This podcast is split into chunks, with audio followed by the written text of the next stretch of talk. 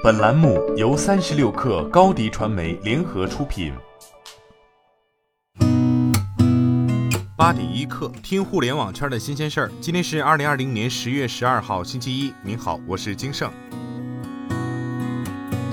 十月十号上午，华为手机官方微博发布消息称，华为 Mate 四十系列全球发布会定于欧洲中部夏令时间十月二十二号十四点，北京时间十月二十二号二十点举行。同时，从华为终端确认情况，本场发布会上，华为五纳米麒麟芯麒麟九零零零将会同步发布，并且会是发布会的一大重点。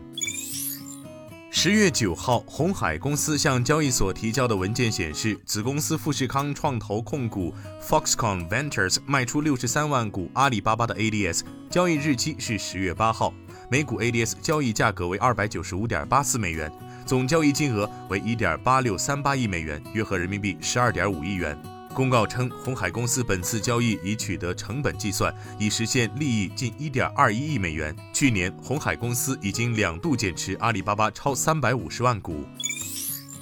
三十六氪获悉，名创优品近日更新招股书，计划发售三千零四十万股 ADS。每股发行的价格区间为十六点五零美元至十八点五零美元，最高募资五点六二四亿美元。此外，名创优品赋予承销商四百五十六万股 ADS 的超额配售权，其承销商为高盛与美银证券。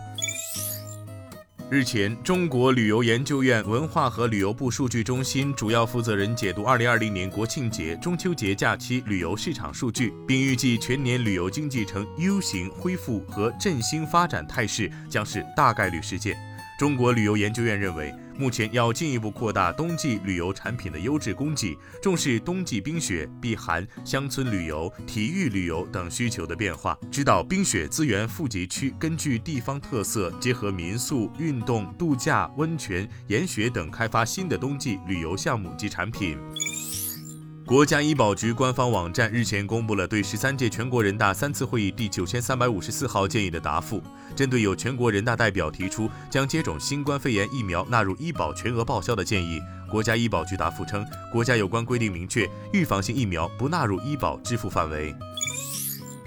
英雄联盟官方微博发布公告，十月三十一号的二零二零英雄联盟全球总决赛冠亚军决赛将会在上海浦东足球场开放线下现场观赛。本次赛事将根据防疫要求实行严格的座位间隔，在除去一小部分工作以及根据商务合同不得不保留的合作伙伴观赛资格后，现场预计将一共开放六千三百一十二名观赛资格。本次决赛所有开放的线下观赛资格都将以免费的方式给到观众。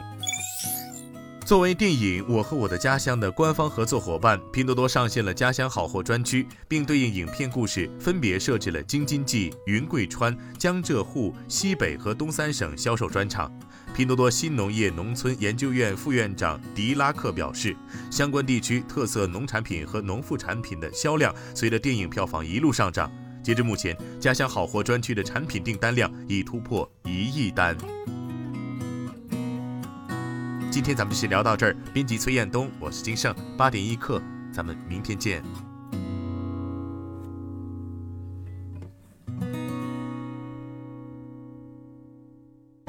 欢迎加入三十六氪官方社群，添加微信 baby 三十六氪 b a b y 三六 k r，获取独家商业资讯，听大咖讲风口，聊创业，和上万课友一起交流学习。